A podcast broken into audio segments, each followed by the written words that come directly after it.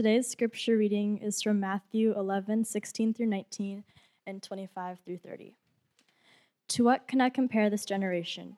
They are like children sitting in the marketplace and calling out to others. We played the flute for you, and you did not dance. We sang a dirge, and you did not mourn.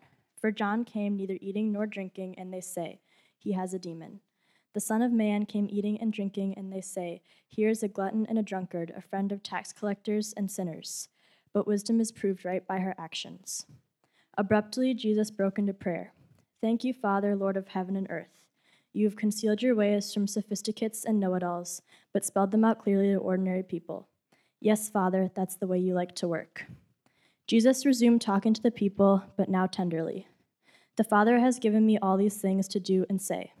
This is a unique father son operation coming out of father and son intimacies and knowledge. No one knows the Son the way the Father does, nor the Father the way the Son does.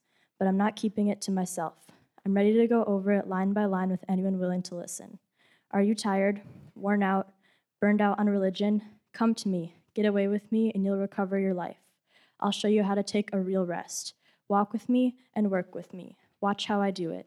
Learn the unforced rhythms of grace. I won't lay anything heavy or ill fitting on you. Keep company with me, and you'll learn to live freely and lightly. The word of the Lord. In Genesis.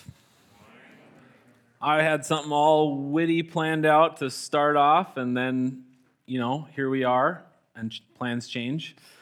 Uh, it is not lost on me that this morning we have children with us when we're talking about rest. Okay? Now, you can laugh, and there's, there's irony, there's truth telling in that. But I was sitting down here listening as we worshiped, and I was watching and listening to my own children. And we are singing, Let Our Praises Fill This Temple. And I thought about all the noises that I think don't belong. So if you are a parent today and you thought your kids were going to be in their space, could we transform our minds for but a moment and say, all of the noises here belong. That you can breathe easy. I don't care what they do, how rowdy or rambunctious they get. My kids were taking in part of the service upside down. So, and again, here we go. God teaching me things right before that the kingdom of heaven belongs to children who look at the world upside down from what I do. So here we are. Let us pray and get started. God, be with my words, the ones I've prepared and the ones that will just come. God, be with our hearts as we prepare to receive something maybe many of us have heard a million times and have never quite understood how to put this to practice.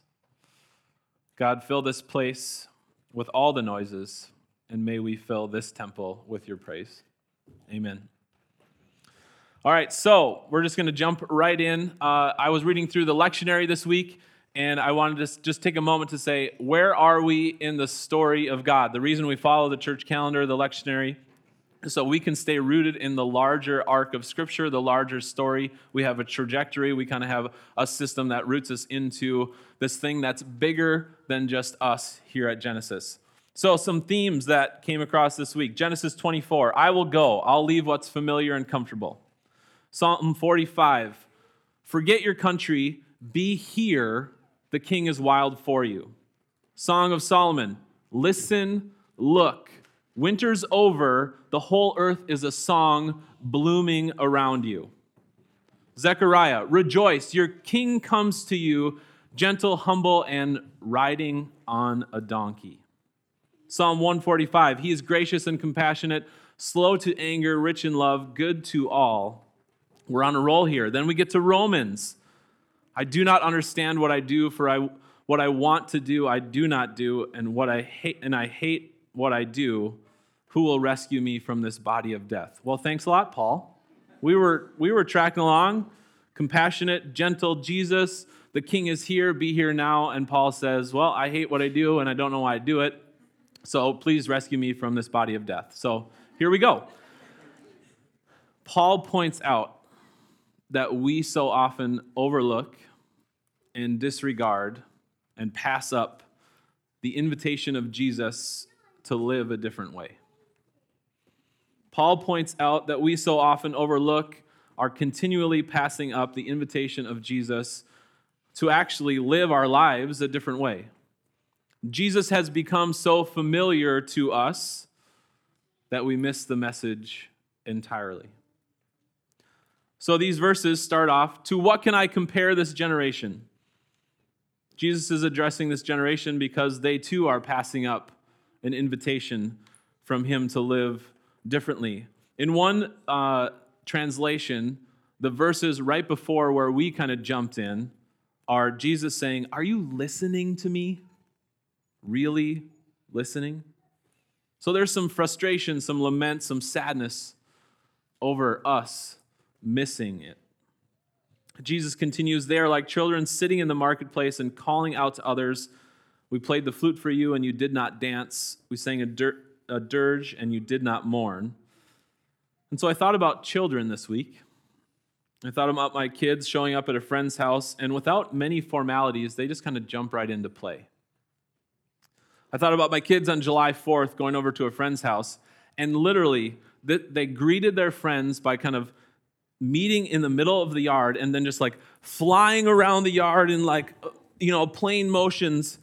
And like, I just thought, what if I went to Steve Ween's house and he came out the front door? We were supposed to hang out, and he's like, just come with me for a little bit, just a little bit, just a little bit.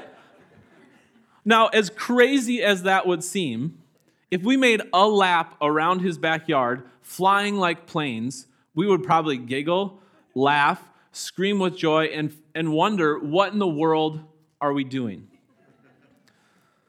And so when this passage says the children call out to the others, some commentators have taken it to say, well, the, the children are calling out to other children, they're out of sync with each other.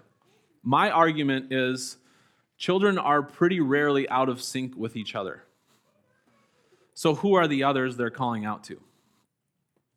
So when they say, We have tried being joyous and you did not dance, we've tried being like a funeral and you would not lament, perhaps they're calling out to all of us in charge.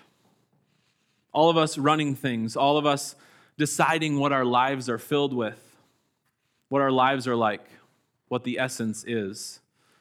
And so maybe we can expand on what they're saying. You did not dance, meaning you did not participate. You did not lament, and maybe we even caught ourselves saying, hey, it's time to stop being sad. You ever said that to your kids? I have. Perhaps these children are saying, look, we have some life in us. We are full of joy and sorrow. We know the seasons. We know how to dance and fly like planes. We know how to sing and dance for joy in the midst of mess and we know how to pause for grieving when the time comes. But you, you who are in charge, you are lifeless, you're out of touch, you've checked out, you're too busy. And if we can get over that initial shock of that sort of calling out, that we're out of touch, too busy, if we can get past our defensiveness and all the ways we want to say, but no, kids, you don't understand. If we can get past that, I want to suggest that perhaps there's an invitation that life is here. That if you bend down and see it and taste it and touch it, God's actually asking you to come and play. The children are saying, We have a secret about the essence of life, and we want to let you in on it. So, we're this generation who doesn't have time for secrets.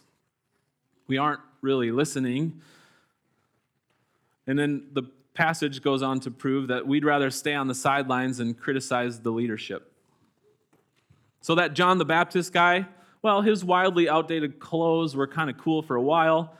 But then he ate all those bugs in the wilderness and he stayed uh, separate from society. And he was always talking about repentance. So annoying. We're pretty sure that guy had a demon. So we're not going to follow him. And Jesus, ah, glutton, wino, not like W H I N O, but wino, like I like wine, always hanging out with the wrong people. He rode donkeys. He wasn't what we were expecting. So we're going to reject, criticize, and eventually we'll kill him. So then, where are we right now? Modern day, right now, I think we're stuck. I think we wonder what's next. I think we are hungry. We ask, what is the essence of life? And then the, the lectionary does this interesting thing where it skips over the next five verses, which is essentially Jesus denouncing and rebuking all the cities where his invitation was rejected. Where they just kind of shrugged their shoulders and said, you know what? We're okay going our own way. This invitation doesn't mean anything for us. So I want to point out that if you go back to one of the prophets in Jeremiah, says, My people are broken, shattered, and they put on band aids saying, It's not so bad. We'll be just fine. Another translation says, They dress the wound of my people as though it were not serious. And so I realize in a room this size, there are a variety of wounds, a lot of kinds of brokenness. But I'd like to propose that there's a certain broken way of doing things that we all have in common. And it's this we have an overly hurried pace of life, and our best spiritual practice is speeding somewhere that is anywhere but here. Which molds and shapes us into who we think we need to be and ought to be. It's a pace of life that robs us from our sense of wonder and it paints God as a tyrannical maniac, placing all sorts of demands on us. Psychologist Dan Allender says we live to tell each other how much we work, how much we still have to get done, how overwhelmed we are with the exhaustion of our labor. We admire busyness, speed, productivity, yet we envy those whose leisure is abundant. You guys familiar with Sisyphus in Greek mythology? Anyone? What did Sisyphus do? Sisyphus was given a task to push a boulder up to the top of a mountain. His task would be complete when he reached the top. And every time he got right within arm's reach, the boulder slipped through his fingers and toiled back all the way down the mountain, only for him to begin again for eternity. And so Jesus says, I have an alternative for you, but it's hidden. My Father is still revealing his ways. Praise to him. But these ways are hidden to sophisticates and know it alls, and they're spelled out clearly for ordinary people. They're hidden from the wise and the learned, and they're revealed to little children. Then he goes on to say, Jesus is saying now in Matthew, I know this seems too good to be true. I know this is going to seem upside down. It's going to be against all you know, all you experience, all that you think is possible. But I know the Father. I'm on par with the Father. I have intimate knowledge of what's going on. So, are you listening? Are you really, really listening? Are you tired?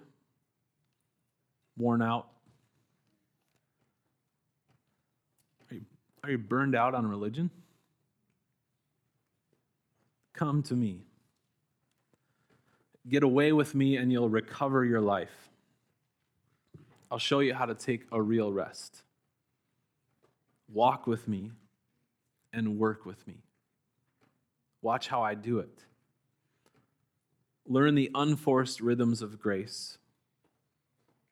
For I won't lay anything heavy or ill fitting on you. Keep company with me, and you'll learn to live freely and lightly. The NIV says, I am gentle and humble in heart. You will find rest for your souls. for my yoke is easy and my burden is light. So, where are we? We have this wound, this broken way of doing things, of going about things, about doing relationships. And we say, it's, it's not that serious. Just a little band aid, I'll be okay. What's your band aid? Mine's a venti ice, caramel macchiato, light ice, extra drizzle. Life's not so bad after all after I have one of those, but I'm going to need one tomorrow and the next day and the next day and the next day, maybe two after that. So if we go back to Jeremiah again, and after we said we're wounded, we're broken, and we're trying to pretend it's not so serious, it says, Stand at the crossroads and look. Ask for the ancient paths where the good way is and walk in it, and you will find rest for your souls. And you'd think the people in Jeremiah would say, That sounds so refreshing. But they say two things. They say, We will not walk that way. We are not going that way. And I think our response in our generation and today is similar but a little bit different. We have a more nuanced no. We're really good at kind of making it, turning it for our good, making it sound okay. And so in us, Genesis, friends of Genesis, we don't have the loud, defiant, we will not walk in it. But we do have, we just can't right now. It's just not possible right now. And so, for our time left, I want to explore what this invitation really means, some of the barriers we have, and a few possibilities of how we might practice. So, what does this invitation mean? Come to me. So the man who rides into town on a donkey, the meek, the lowly, the humble, is also calling people authoritatively, Come to me. Don't look anywhere else. Don't look at a ministry or a church or an ordinance or a doctrine or a set of rules. Come to me. And so if he's saying, Come to me, he's also saying, Woe to everything else calling for your attention. Come to me. To those who are those who labor and are heavy burdened. So labor, things we put on ourselves, the heavy laden, the burdens placed on us by others. So what are the things you do to yourself that make you feel heavy and labored? What are the things that have been done to you that put you in this place. In Jesus' time, the, those laboring heavily and burdened were the common people under Roman occupation, where wealth and status and power at the expense of the lowly was the daily reality. So then, this invitation into a life that rejects the normative social order around us. He says, I'll give you rest You'll recover your life. There's this word anapausin for rest. It's not just idleness, it's Sabbath rest. It's an actual way of life that sets you on the road to recovery, refreshment, and joy and delight. An invitation to celebrate, perhaps even an invitation to weep and mourn well, to be alive, to be here now. And it's interesting to note that the Sabbath itself is given before Genesis 3 when there's the fall. It's also given again as a commandment before the entrance to the promised land. So, this invitation from Jesus this morning is both an invitation to remember creation and also anticipate recreation with your life. When the Sabbath is given, God calls it kadosh, holy, set apart. And it's the very first thing that God calls holy. So, as we were singing that song, let our praises fill the temple. You'd think God, God will be done with creation and he'll, he'll make a mountain or a sanctuary or a river and he'll call that holy and it will be a place where we know where to go and what to do and what to say and how to pray. But the first thing he calls holy is the sabbath this set apart way of being in time right now. And so if our praises are going to fill this temple the temple is our life. There's no place to arrive to on a Sunday morning, although I love being with you. There's no magical mountain that is set apart or a river where we can go and just know exactly what to pray and how to be. The challenge is can you set apart this time right now as holy? Some ancient rabbis actually believed that though God was done creating on the seventh day, his actual choice to rest was an act of creation itself. That he was creating, I'm going to get this wrong, but I'm going to try. Menucha. Menucha. You want to say that with me? Ready? One, two, three. Menucha. Got to get the hua in there. I think that's how they do that. So God resting on the seventh day is actually itself a form of creation. That he was creating a joyous repose, a tranquility, a delight. And these rabbis believed that the world would be incomplete without it. So, the essence of this good life Jesus is inviting us to is this essence of menucha. You're being invited into more than just a simple withdrawal from labor and exertion, more than freedom from toil or strain or activity. This word, menucha, is synonymous with the life to come, the unfolding of all that is, an invitation into a new reality, a new possibility. And so when he says, Take my yoke upon you, walk with me, work with me, where do we see, when we think of a yoke, what do you guys think of? Where do we see those? Go ahead. Work. Where else? Ox. What about slavery? Prisoners. But did you know there's also a positive spin on yoke? The yoke of wisdom. And so, for this generation that's listening to Jesus at this time, their yoke, they're thinking of the Torah, Mosaic law. And when, when Jesus says, Take up my yoke, be my disciple, follow closely in the ways I have lived, this is your new possibility. And so, one interesting thing is that Jesus is actually pointing out it's not a question of whether or not you're hooked up to a yoke all of us are. It's which one are you hooked up to? Who's guiding it? What does it feel like? How do you experience it? And this idea that we're searching for this ancient path, this well worn path. I think of these huge kind of wagon wheel ruts that would be formed in the ground.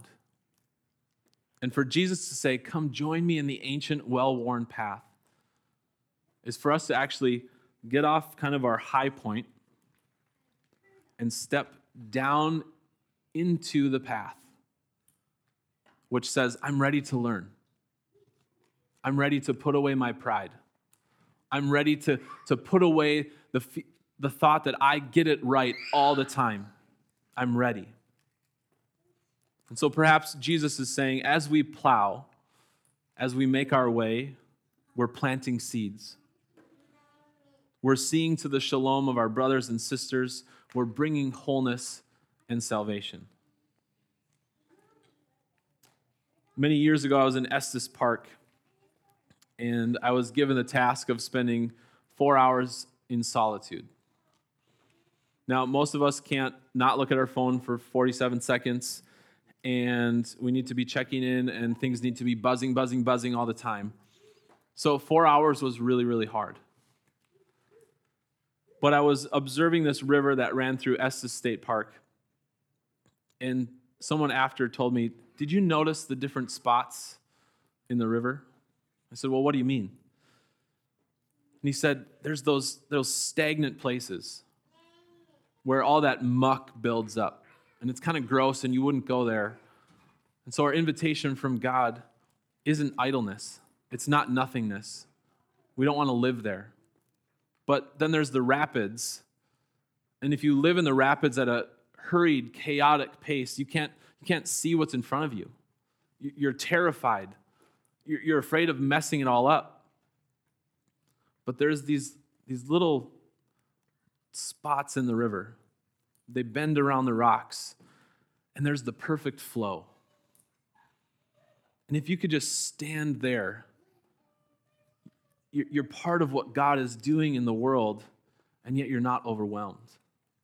You're not stagnant, and you're not in the rapids, but you're in the flow of the river. And we say, well, that sounds beautiful. That sounds like a great place to be, but I've got so many barriers. And in some ways, we're crying out like Paul says, I know what I should do. I know that this invitation is on the table, but I hate what I do. And so maybe, maybe one of your barriers is that Sabbath rest and delight scare you because you're more comfortable with work, not play, and you don't know what to do with joy. For some of you, you need to manage your disappointment with God, that in the past, your desire for delight has seduced you over and over, and it's never materialized, and you could never believe that God actually wants joy and delight for your life. For some of us, it's much easier to hold on to sorrow than to, to let go of joy. What I mean by that is, why should I start a Sabbath practice or a pursuit of an ancient path where I search and wrestle for delight in my life when I know there will be a time where I just have to like let it go? And so here's my, my question for you is what if creating spaces of rest and joy in your life are actually what will heal your sorrow? What if creating spaces of rest and joy in your life are actually what will heal your sorrow? Richard Rohr, who I like reading and listening to, says we continue to confuse our life situations with our actual life. And our actual life is an underlying flow beneath the everyday events. So his question to us would be what flow are you on? What's underneath the circumstances of your everyday, the formalities, the things that you need to do just to keep life going? What flow are you on? And he also says that no problem can be solved by the same consciousness that caused it in the first place. No problem can be solved by the same consciousness that caused it in the first place. So, what do we do? Well, one thing I think we can do is we can get really honest about our weariness. We can tell each other, I'm tired. I'm worn out. I don't know where to go next. I don't know what steps to take. And if we choose to do that, if we choose to see our weariness and reframe it, I think this passage is explaining to us that our weariness could be seen as the doorway into the gentle mercy of Jesus, as a way of life. So reframe our weariness. We could memorize the, the 23rd Psalm, put it up in our car, in our bathroom, He leads me beside still waters, that same word, that menucha, that stillness. We could make intentional spaces for rest and delight even when you think you don't deserve it. We could practice the ordinary things, those rhythms, those unforced rhythms of grace. We could go for a walk with a child if you can bear it. Dad, look at that leaf over there, how it fell on the other leaf. Dad, did you see those footprints on the path? What animal do you think that belongs to? Do you think that the animal is still here watching us right now? A sense of wonder at all that is before us.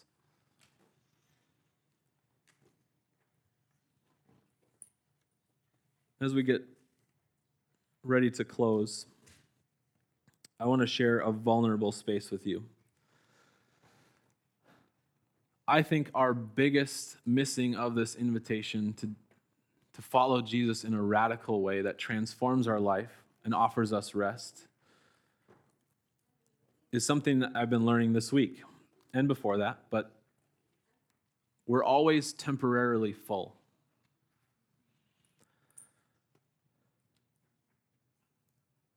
So I was going to Menards.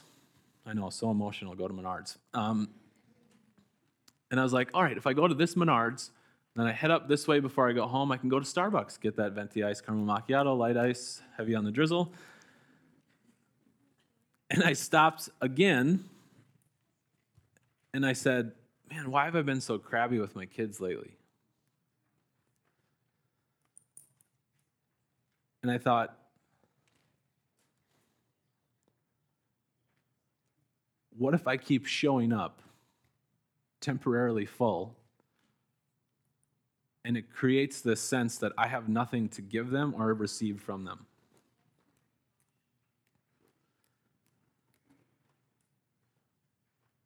What if I show up annoyed with my kids because I think they're the problem that's interrupting my temporary fullness?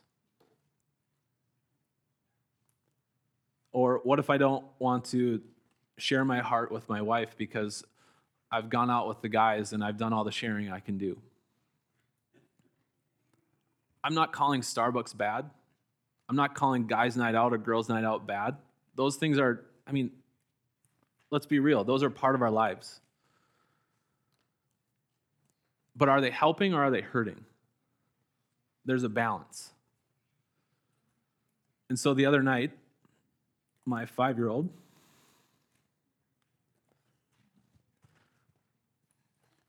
This is, this is harder because he's here now, but I think it's meant to be. I had had a long day.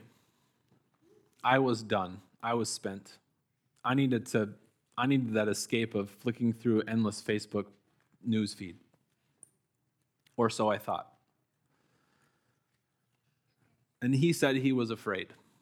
And it was bedtime. Tears afraid.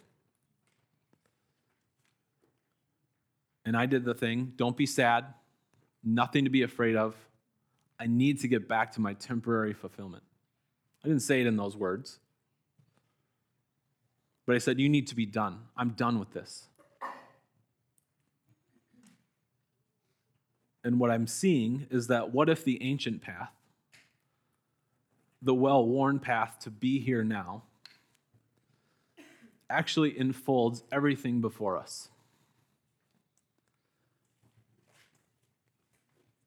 What if the well worn path is to respond and unfold all that is before us that doesn't make sense, that requires all of us and nothing less? What if I needed to occupy that space with Him for Him and for me? So I wonder in our lives where we're showing up temporarily full and it's robbing us of participating in this beautiful circle of giving and receiving rest and encouragement and connection and delight and joy and freedom. Jesus says, Are you tired? Are you worn out? Are you burned out on religion? Come to me. I'll give you a new way to live. And sometimes you got to sit in the front row and turn yourself upside down to see it. But it's right there. And it's calling your name. And it's asking you to participate and not check out. It's asking you to do the hard work of setting before you a pace of joy and delight so that you can participate in God's fullness.